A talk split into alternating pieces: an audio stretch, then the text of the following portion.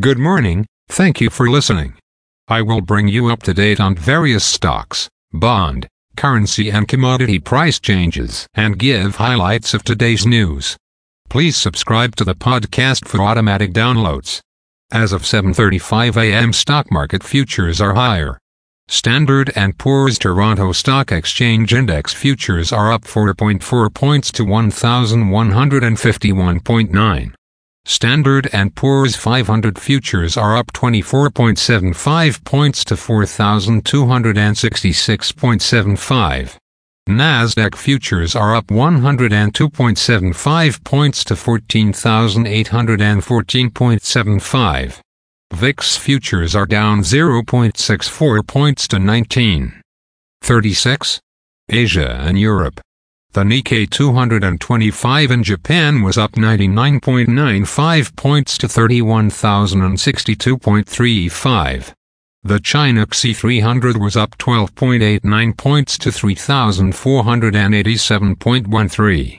The DAX in Germany is up 52.43 points to 14,851.65.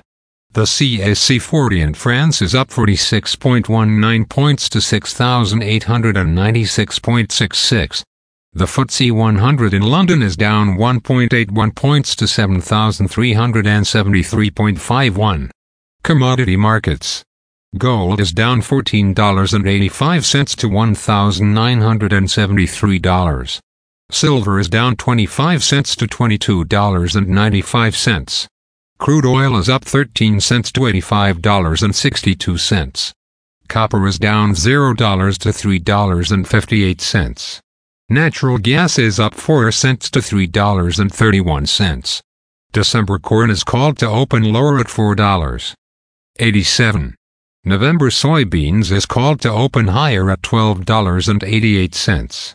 December wheat is called to open lower at $5.81. The Canadian dollar is 1.3695.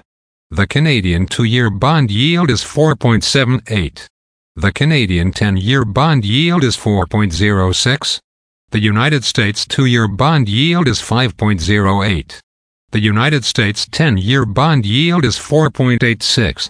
Bitcoin is at $34,514. Highlights of today's news. Grocers called back to Parliament to testify about plans to stabilize prices. Unifor Union set to bargain for more than 2,000 workers at Loblaws. Israel delaying ground offensive to work on hostage negotiations. United Kingdom unemployment down to 4.2% in August. European Central Bank says economy to stagnate in following quarters. Again, thanks for listening. For automatic downloads, please subscribe on a podcast app or platform. And please consider leaving a rating on the podcast app or platform. It helps grow the show. Thank you.